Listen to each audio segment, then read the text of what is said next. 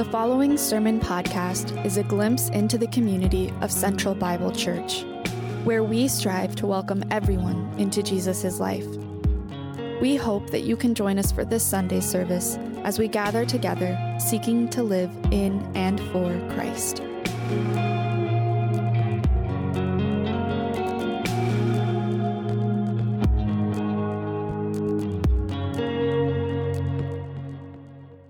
Turn with me in your Bibles or your apps to um, John chapter 1, verse 15.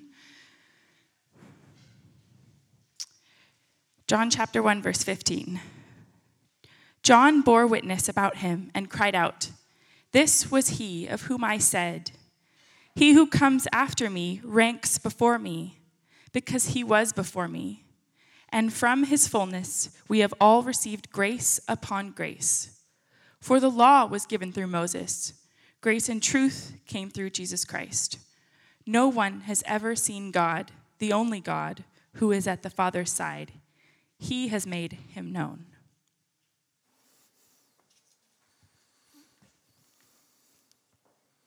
Tripping hazard. Good morning. My name is Andrew. I'm one of the pastors here at Central Bible. It's good to be with you. Um, one of my favorite film genres uh, is the mystery genre. Uh, in either book form, uh, in writing, or in film form. And I, particularly one of my favorite films is Interstellar. Has anyone seen Interstellar? A few of us? Yeah, maybe half the room. It's a good movie, isn't it, Russ? I had a friend once say that it was the greatest film he'd ever seen, and he may or may not be the youth pastor of this church. ever made, I'm sorry, I misquoted him. Ever made.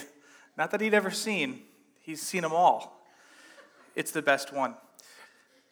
In all seriousness, though, I, I, love, I love movies like Interstellar uh, because they make you think. Uh, really, th- that kind of movie, that, that mystery genre film, what it causes you to do is the story is building and building and building. And there's moments in the story that are either maybe a little confusing or um, you're not quite sure exactly what's going on. But as you reach the culmination, the, the end of the story, the climax, it kind of fills in the details of what has happened leading up to that point. In other words, it illuminates and makes sense of everything that came before it. And a really good mystery genre type film will make you want to go back and rewatch the whole thing. Um, because now that you know what you know, uh, everything is a little bit different. It's almost like the second time through is the first time watching it. Once you've seen the end and you get to go back and you understand sort of what the, the point of the film is and what it's building towards, all of the details leading up to it now take on new meaning. Um, not that before, when you watched it the first time, that all of the details were kind of pointless or so confusing that you couldn't understand anything going on, right? But that they take on a new level of significance and meaning once you reach the end. We've all got books and films like this that we love, right? Sherlock Holmes, the Harry Potter books, uh, the show This Is Us, um, The Sixth Sense, right? I don't, no, maybe some of you. Okay, some of us have seen it. It's a scary one, but has any, I'm going to spoil it for you. Um, it's about Bruce Willis, if you haven't seen it by now. I mean, it's your bad. Um, it's 20 years old, for God's sakes. It's a, it's a great movie. Um, it's really, it's a little difficult to watch. Um, it's a scary, I guess it could be considered a scary movie, but really it's just kind of an intense film. And there's this character, Bruce Willis, and as he's going through the story, um, I think he's like a child psychologist. And so he's meeting with this, this young man, uh, this little boy. And the little boy, you know, it's that famous line I see dead people, right? This little boy is troubled because he sees dead people. Um, and there's these, you know, scary scenes where he's seeing this dead person doing something, this ghost, as it were. And as the film builds and builds, and there's these kind of strange moments where Bruce Willis's character um, is in these scenes that don't make a, a whole lot of sense completely, um, or you're not quite sure what's going on. And then at the end, it just hits you. He's been dead the whole time. And it, it just, he's the dead person, right? Who thinks he's alive talking to this kid about seeing dead people. And you go back and you rewatch the film now, and it's brilliant. It's one of those, one of the best in the genre. It just smacks you across the face like, whoa, this is incredible. Other, other movies, uh, I think Columbo, I was told that that would, that would reach our older audience. TV show, there we go. Yeah, obviously that wasn't for me. Um, Memento, uh, any Christopher Nolan, if you know who he is as a director, any of his films um, do this. Even something as simple as the cartoon Scooby Doo, right? There's, there's a problem. Yeah, thank you, Michael. Always the sound effects. There's this problem, there's this confusion, something's going on uh, that the, uh, the characters are trying to figure out. And as you get through the story, you reach the end, you find out who the bad guy is that was causing all of this trouble, and everything kind of makes sense. We love films and books and stories that employ this genre um, of mystery and intrigue.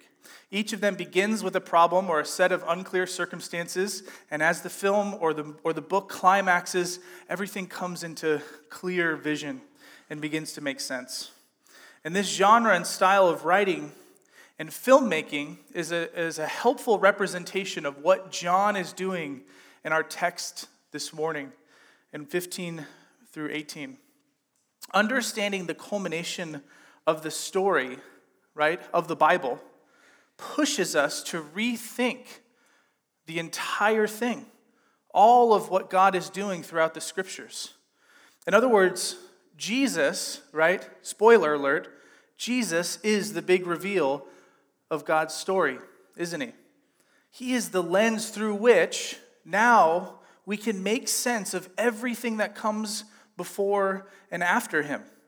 Jesus is the narrative key that unlocks the story of the Bible. And he's also the narrative key that unlocks the story of our own lives.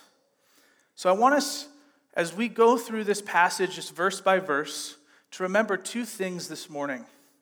Just because Jesus is the climax of the story of the Bible, of the scriptures, doesn't mean that he's the end of the story. And I want to be careful when I say that. Jesus is God, right? He is everything. And we will spend eternity with him. So, in that sense, you could say, well, he's kind of the end of the story. But often we think of, when we think of the story of God, we tend to think of the story ending at the cross. After forgiveness of sin has been given, right? That's basically what we need to have now fellowship and access to relationship with God. And so that's kind of where the story ends. The story keeps going, though. There is a final, complete restoration of all things that we are working toward. And so don't forget that. It's not the end of the story. The cross isn't the end of the story, though it may be the climax of it. Secondly, Jesus being the climax of the story doesn't mean that everything before Jesus came is pointless. So often, and we're going to spend a good chunk of our time this morning talking about this we tend to see the law and the prophets um, as something that's pretty much overlookable. A new word for you overlookable, right? When we think about the story of God, we look at Genesis 3. Man sinned. The first man, Adam and Eve, failed to live up to God's call and standards. And so we tend to kind of then turn the next you know, I don't know how big your Bible is, 600 pages uh, to Jesus on the cross. And we kind of think that everything in between there, not so important or necessary. That's not the case, though. So don't forget those two things. Jesus isn't the complete end of the story. The cross isn't the total end, though that is the climax. And just because Jesus is the culmination of the story doesn't mean that everything that happens before it is pointless. As C.S. Lewis says, I believe in Christianity as I believe that the sun has risen. not only because I see it, the sun, but because by the sun I see everything else. That's how we see and understand Jesus as the climax of our story. And we're going to spend the rest of our time this morning kind of unpacking how that makes sense. I want to read for us as we begin our passage one more time, but from Eugene Peterson's uh, translation, The Message. I find that his translations are sometimes really helpful and kind of give an interesting take on the story. John pointed him out and called, This is the one, the one I told you was coming after me, but in fact was ahead of me. He has always been ahead of me, has always had the first word. We all live off his generous bounty, gift after gift after gift. We got the basics from Moses, and then this exuberant giving and receiving, this endless knowing and understanding. All this came through Jesus, the Messiah. No one has ever seen God, not so much as a glimpse. This one of a kind God expression, who exists at the very heart of the Father, has made him plain as day. Pray with me for a moment. Father, I thank you for your word this morning. Um, Spirit, we invite you. We recognize your presence with us. We ask that you'd help us to feel the warmth and the love and the goodness of the Father this morning in particular. Would you illuminate for us and make our perspective wider and our gaze on you bigger and our wonder and our awe for your word more lovely, more fantastic, more whole this morning. Thank you, Jesus, for your word. Amen. Okay, first, there's an interesting theme going on here. Um, is that empty slide? Yeah. John is kind of doing something a little tricky not tricky, but he has this theme in this passage, just in a few short verses. It's this before and after theme. Did you catch it? Right? He talks about John the Baptist making a way for the Lord, right? Saying John was born before Jesus, and yet Jesus, being before all things, comes before John the Baptist, before and after. Jesus is greater than John the Baptist, is what John is saying this morning. And then he goes on. Moses comes before Jesus, right? But Jesus is greater than Moses. And then he ends with the law. The law comes before grace or the grace of the cross, and yet grace is greater than the law. So John's kind of playing a little literary word game with us. And he's showing us the significance that Jesus is greater, that he is the culmination of the story of Israel, that he comes before all things, and he's greater than even Moses. Look at verse 15. John testified concerning him. He cried out, saying, This is the one I spoke about when I said, He who comes after me has surpassed me because he was before me. In all four Gospels, Jesus entered public ministry after John. So, in a society where, you know, age, how old you are, and precedence, right? That, that, those two things um, bestowed particular honor on someone. And so, John the Baptist, or rather, John wants to make clear this morning to us that although John the Baptist comes before Jesus, calling out and making a way for him, he is by no means greater than Jesus. Jesus is the point of the story. Now, verse 16. Here we get into the good stuff. For from his fullness we have all received grace, grace upon grace. I want to talk about a couple of the translations. Um, this verse is a little tricky. The NIV says, Out of his fullness we have all see, received grace in place of grace. In other words, John is talking about the law right? And the grace that comes with Jesus Christ.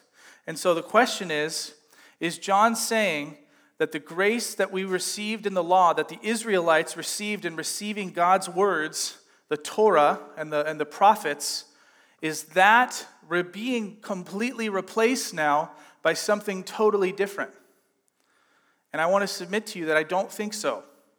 I think that what John is talking about is something like an accumulation of grace, grace that builds on top of more grace, if that makes sense. Not grace that's replacing something else. A better translation might be out of the ESV for, for, for from his fullness we have all received grace upon grace. Or the message, gift after gift after gift. So it's, an, it's, an, it's a replacing, it's not a replacing grace, it's an accumulation of grace. I wonder for us here what our heart posture is towards the law and the prophets, towards the Old Testament. If we could do a quick survey of the room, a quick heart survey, where we could measure sort of our emotional feelings and our thoughts towards the Old Testament, towards God's law and prophets, what would we find out? What would we learn? Does Jesus coming make the Old Testament scriptures even more sweet and beautiful to us? Or are we breathing a sigh of relief as we realize, oh, okay, I think that means I don't have to worry about that old book, that outdated book? I suspect that some of us would lean heavier towards enjoying reading the Old Testament, while others of us would lean heavier towards reading maybe Paul's epistles. If we're honest, there's going to be a variety of perspectives and emotional reactions to the Old Testament, no different than many of the authors of Scripture. Think about it for a moment. Consider David. What is David's thoughts on the law? In Psalm 1, what does he say? Blessed are those who what? Delight in the law of the Lord. David, for David, the law is something to delight in. I mean, he loves it, right? How can he say that? When Paul, right, what does Paul say? I found that the very commandment, right, that the law that was intended to bring life actually brought me death. So you've got delighting in it, and then you've got Paul who's like, dude, that thing is going to kill me. Like it's, it's condemning me. How can we have such divergent opinions on the law, even among the authors of Scripture? And the answer is simpler than we think. It's because they're both showing us different facets of the same diamond, right? God's word is this incredibly complex diamond. And, and depending on what angle you stand to look at the diamond, you're going to see different facets or angles of that diamond. It's, and, it, and, then you bring in the element of light and you shine light on it from one perspective, and then you just you can keep the light there but move to another side and you're going to see something different in it. And so they're both describing the same diamond with just different elements of it. When the light hits one way, it illuminates differently than it hits another way. It's not that David and Paul have contradictory views on the law, it's that they're reaching, or they're, they're each touching on a particular facet. For David, he rightly says that obeying the law feels life giving.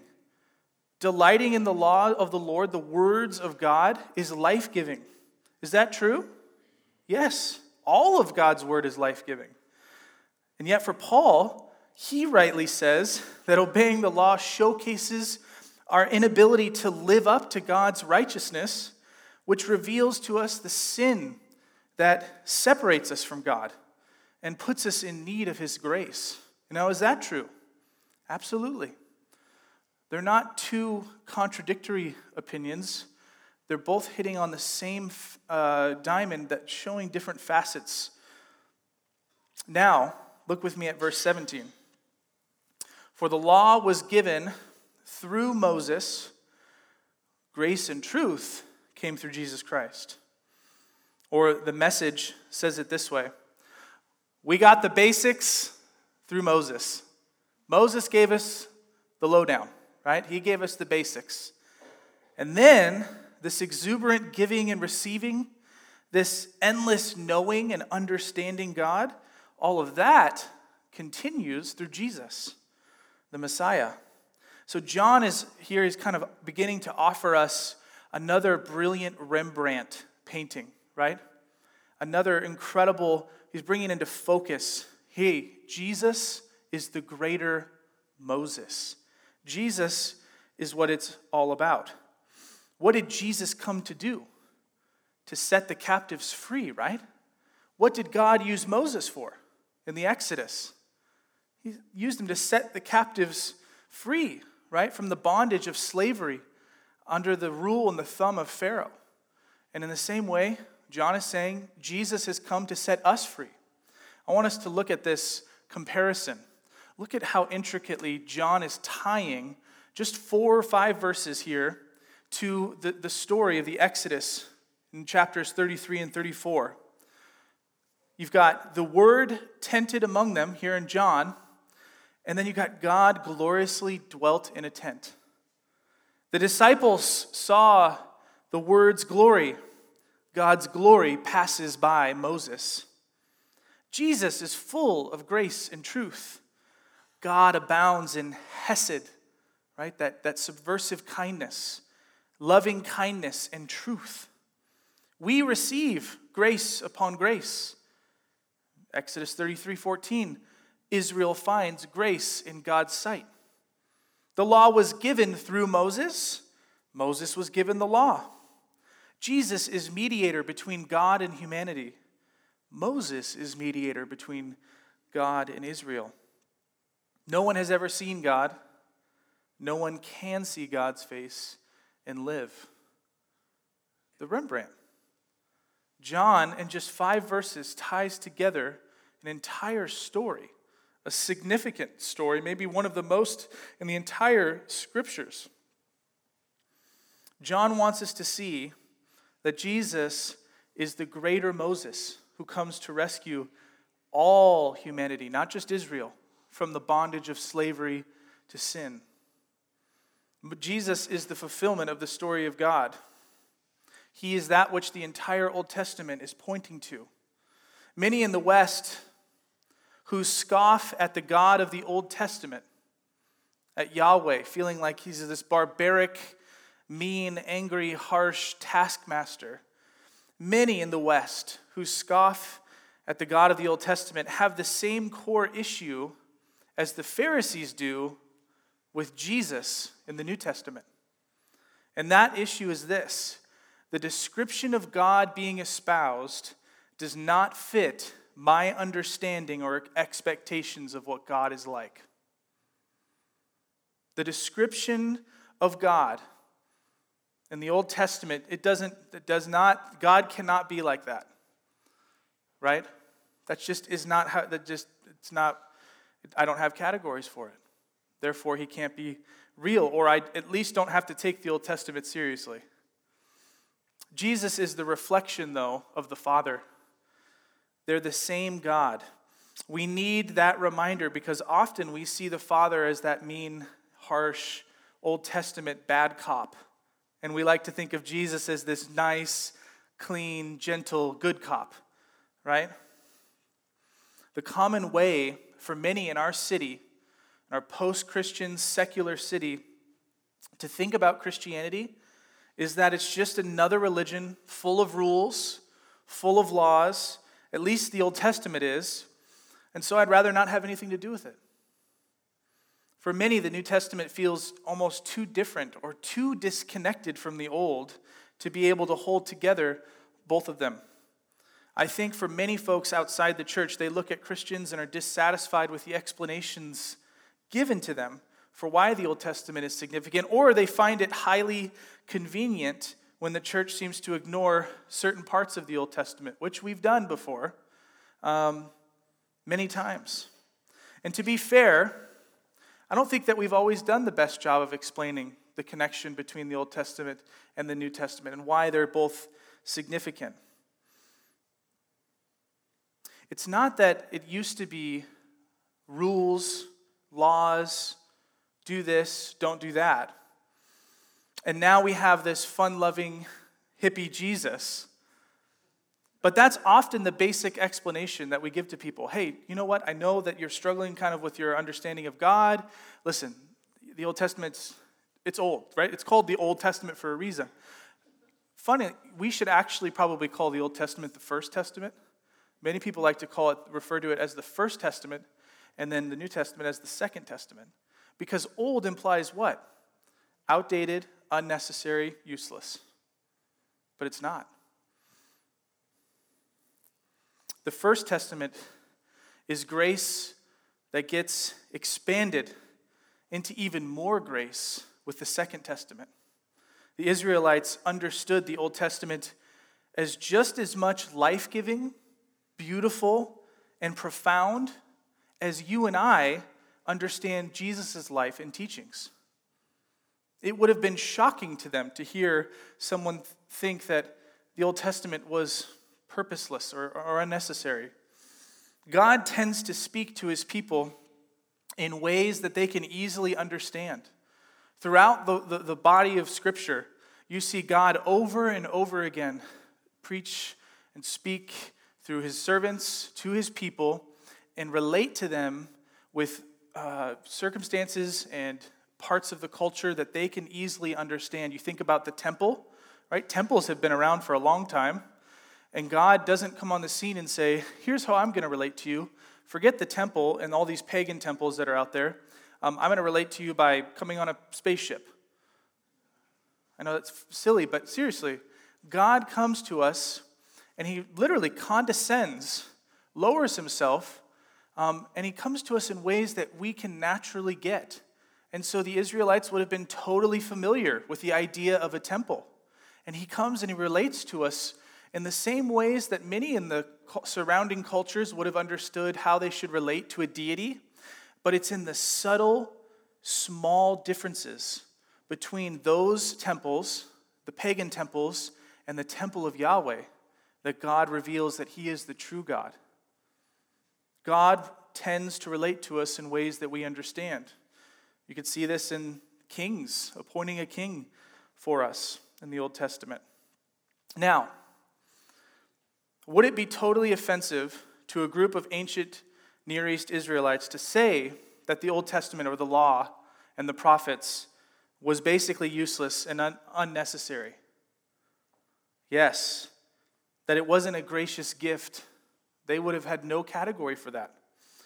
And yet, so many of us, many believers, either follow Jesus while ignoring two thirds of the Bible that point to him, or Unbelievers totally dismiss Jesus altogether because they feel the Old Testament is a burden that not even Jesus can bear.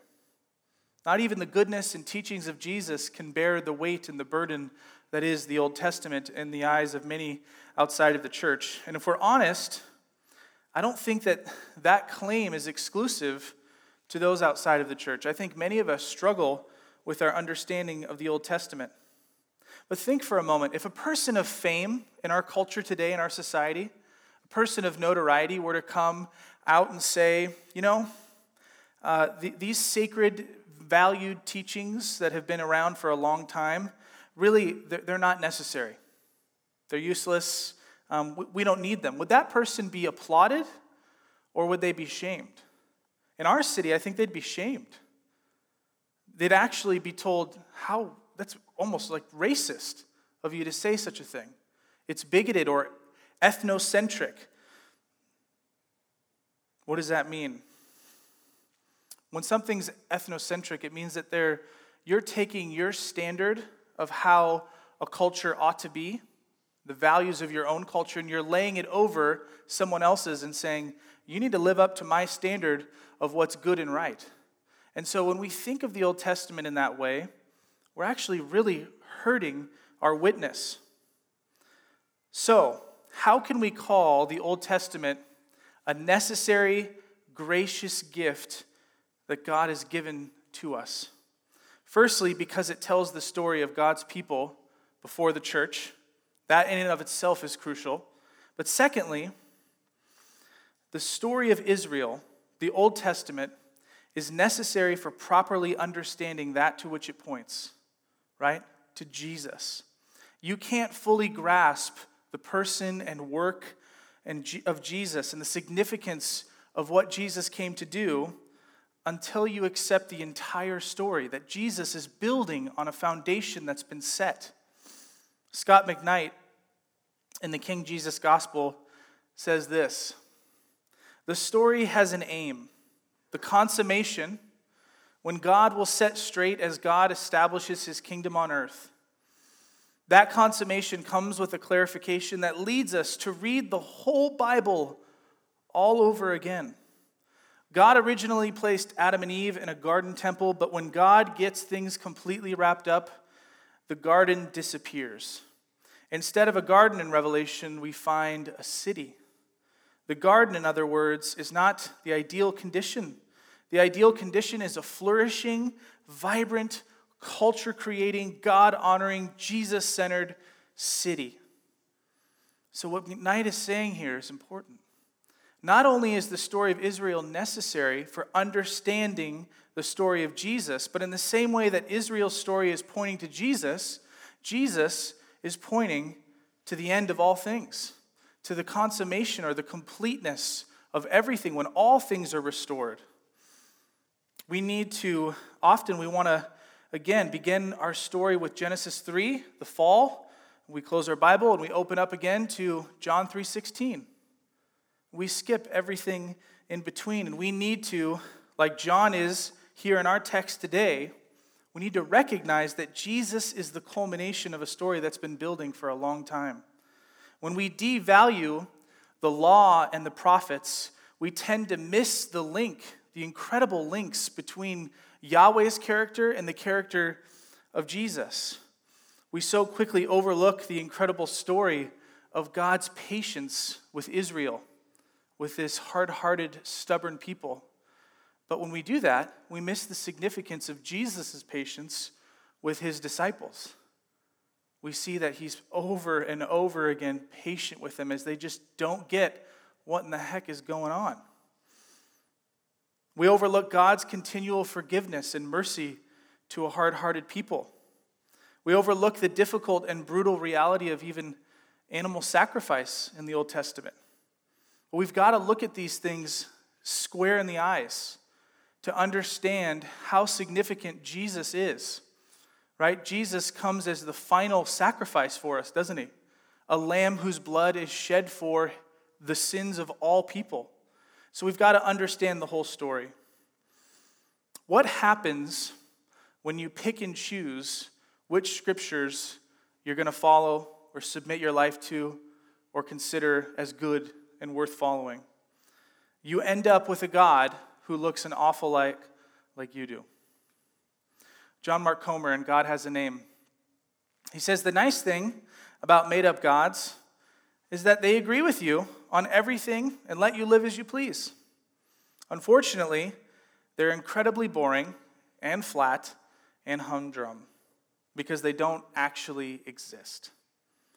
Then there's the even more terrifying possibility that you'll end up with a God who is real but isn't the one true creator God, and who plays to all of your I want it all now desires, only to turn on you once you're hooked in. Yahweh might not look exactly like we want him to, at least not at first. But as we begin to see his character, as his beauty starts to come into focus, we realize that who he is is so much better than who we wanted him to be.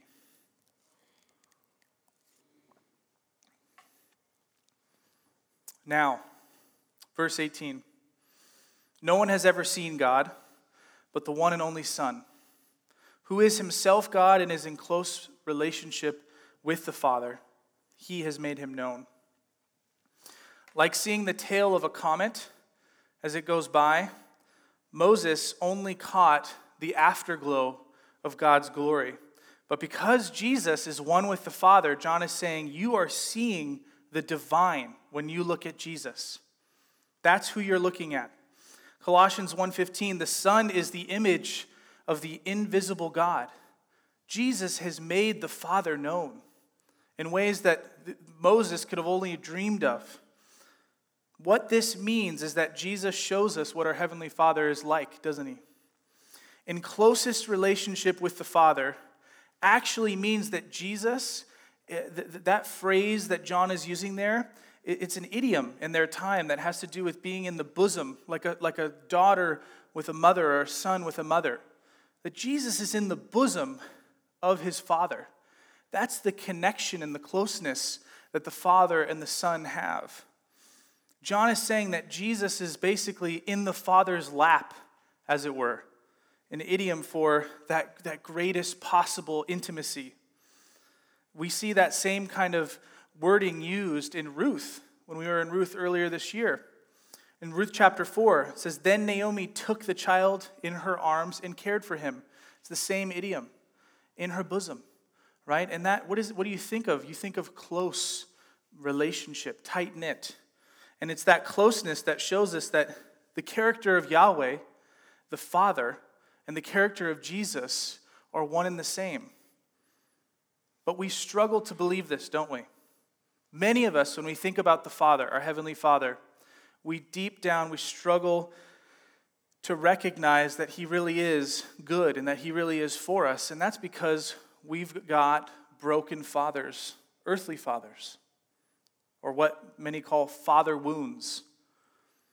I know for me, I grew up without a father. Never met my dad before. Um, talked to him on the phone when I was 18, but beyond that, never met him. God the Father feels distant. I don't know that I feel like he's angry at me or that he's um, unhappy all the time, but I often feel I just feel a disconnection, right? I don't feel there's a closeness there. I often find myself praying to Jesus more than I talk about the Father. And that's because I don't know, the, I haven't experienced that warmth of an earthly Father in a way that would shape and help me to relate to God the Father. And I think many of us, our dads or lack thereof, um, have shaped our understanding of the Father and how we relate to Him. I often find myself feeling like the Father is, is um, apathetic towards me or, or maybe slightly disappointed, sitting in heaven, kind of nodding his head, just kind of like, when are you going to get it together? But he's certainly not close, and he's usually not super stoked with what I'm doing. And that's because I don't, I have my, I have my relationship with my own father, right? It's apathetic. It's, it's non existent. And so I don't, I don't have that category. But I think that what we need to do, and something that's helped me as I've thought about this this week, when I think about my little girls, um, when my, when my four year old or my two year old run up to me, right, and they've just fallen down, they've scraped their knees, there's crying, it's emotional, they're, they're, they're so bummed, and they, they run into my arms, right, and they, they're in my chest, as it were. And that is not because they're afraid of me. it's not because they think of me as an angry daddy who's, who's always mad at them and frustrated and disappointed. No, they run to me because they know that daddy's safe. Daddy's, daddy's going to take care of me. Daddy will be with me when I feel hurt, and he'll listen to me. We've got to have that same perspective for Yahweh, for the Father. When you see Jesus, you see the Father. John 14, 5 through 10. Thomas said to him, Lord, we don't know where you are going, so how can we know the way? Jesus answered, I am the way, the truth, and the life. No one comes to the Father except through me. If you really know me, you will know my Father as well. From now on, you do know, you do know him and you have seen him. Philip, right? Being stubborn and impatient. Lord, show us the Father, and that will be enough for us. He doesn't get it. Jesus answered, Don't you know me, Philip? I am the Father. I am one with the Father. Even after I have been among you such a long time, anyone who has seen me has seen the Father. How can you say, Show us the Father? Don't you believe that I am in the Father and that the Father is in me? The words I say to you, I do not speak on my own authority. Rather, It is the Father living in me, doing his work. When you see Jesus, you are seeing the character and the nature of the God of the entire Bible, from beginning to end. I love that John here in verse 18, when he talks about Jesus making God known, that, that word that he uses for known is where we get the word exegesis. Ex, it's uh, exegeseto. Not very good at pronouncing Greek. But this is where we get the word exegesis. So, what John is saying, and I should tell you what exegesis means. Exegesis is the critical explanation uh, or interpretation of a scripture or a text, right? So it's how we understand the Bible when we study it. And John is saying that Jesus is the exegesis of God the Father. That if you want to understand the Father and ex- be able to explain the Father, you look at Jesus. Isn't that incredible? Another way that that same word that John uses here is, is used in the New Testament is when uh, it, it's used to talk about to tell a narrative, right? To narrate a story. Uh, in John, uh, Luke 24, it says, Then the two told what had happened. And there's that word again, exegeseto. Um, in that sense, then, Jesus is the narration of God the Father. He literally narrates for us here's what he's like. Look at me and you'll see him. Jesus is the glory of God that Moses could not look at, but that you and I can now see. John is using the Old Testament to show that Jesus is the fulfillment of the law. Jesus comes on the scene.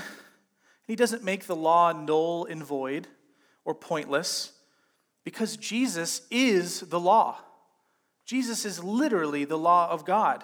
He is the words of God. Jesus is the continuation of the teaching of the Old Testament, infleshed. Instead of God just speaking now to his people through tablets, through words, through stories that Israel would have rehearsed and memorized and spread from generation to generation to generation, now God himself continues to teach them, he continues to instruct them, but he does it through his own Son, putting on flesh and bone and showing us what the Father is like. He continues to teach us like he does to the Israelites throughout the scriptures. Lesslie Newbigin says Moses had asked to see God, and God had given him the Torah, the gracious and true teaching that was to guard and guide Israel. This was a good gift. It was a good gift, but it was not the life of God Himself. Jesus builds upon the law by being the law infleshed, by continuing the life giving teaching of the law for us. There is massive grace in the instructions of God, but now the instructor himself comes as a grace to us. Finally, John is mentioning something here for us in the beginning of his gospel that will eventually get Jesus killed. His claim that Jesus and the Father are one is what gets Jesus killed. We often want to separate or categorize the Old Testament as a different thing, that God's law is this harsh uh, uh law that's, that's given by a kind almost a different God in our minds. But John here is saying that even in Jesus' own words later in the Gospel of John, that, that he and the Father are one. That you can't delineate and separate the two, the two testaments from one another and categorize one as something not great or not worth your time and another that's good. It's literally what gets Jesus killed right? Jesus is being questioned by Pilate, by the religious elite, and it's when he talks about his oneness with the Father, when, when Jesus puts himself on the same level as Yahweh, that's the end. Now they're saying, now they, they feel he's saying he's king. There's no one but that's king but Yahweh, Yahweh alone. And it's when Jesus equates himself with the Father that gets him killed. And so we have to take seriously and marvel in the Old Testament that it's this incredible story of God's love and patience and mercy to us, to his people from old. Jesus totally subverts our categories and he pushes us to have a paradigm shift about what it means to follow God. And often we, we reject some of Jesus or maybe some of the Bible because to accept those laws and the, and the stories in the Old Testament costs too much, we feel. It's not worth it. I, my reputation uh, uh among my friends, my secular coworkers, my non believing friends, if they knew that you know, I, I took all of the Bible seriously, like, that's going to cost me something. And the irony, the irony is that so many of us struggle to submit our whole lives to Jesus, to the, the entire story of God's word, because we're convinced it's going to cost us too much, when in reality, it costs us far more to follow our own way, to pick and choose, than to follow the whole way of Jesus. I wonder, when you think of the Father, when you think of Yahweh, do you see Jesus? Do you see Jesus? Do you think of him as this tender, patient, loving presence? Pray with me. Father, we're grateful for grateful for your word. Thank you for your kindness to us that we often mistake for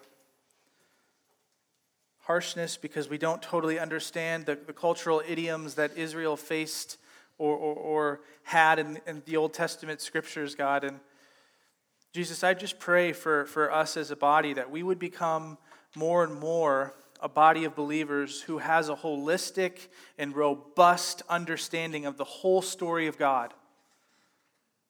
That we wouldn't our story wouldn't begin with Genesis 3 and then pick up again in John 3:16. But that we would value the entire story of God, pre-fall and post-cross even. That the whole thing is valuable and meaningful and brings purpose and significance to, to little things like, I don't know, art, work, vocation. God, we need the entire story. But often we're content to settle for, I've sinned, Jesus saves me, that's good. That is the core of our faith, and it is non negotiable, and we're grateful. But would you help us to be people who are willing to study the scriptures and not just either accept them blindly but never really let them take hold in our life, or reject them altogether because we can't make sense of them. But would you help us to be people who are robust in our understanding, in our pursuit of you and your word? Grow uh, our, our knowledge, not just so that we would know more stuff but so that we would marvel and stand in greater awe of you. Father, would you continue to shape our understanding of you as a loving, kind, merciful, gracious, patient, forgiving, faithful, Hesed God.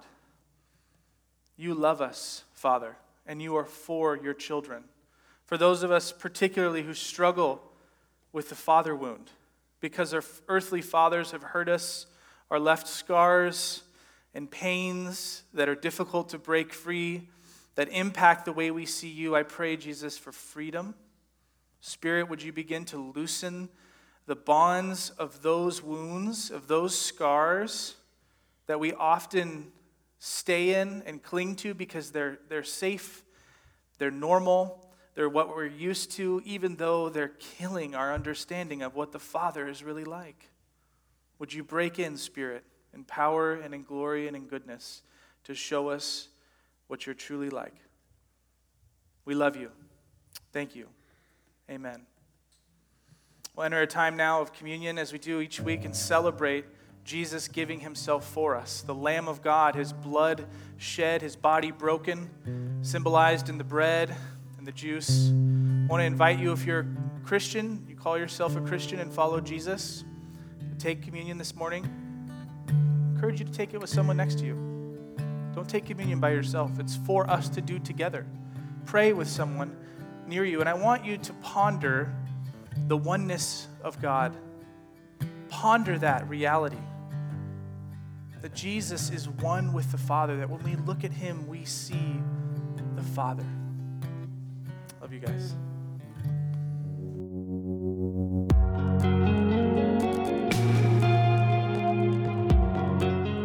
We desire to be formed by the Word of God in community. If you have questions about this week's sermon, we would love to hear from you. For more information about our church, please visit centralbible.church.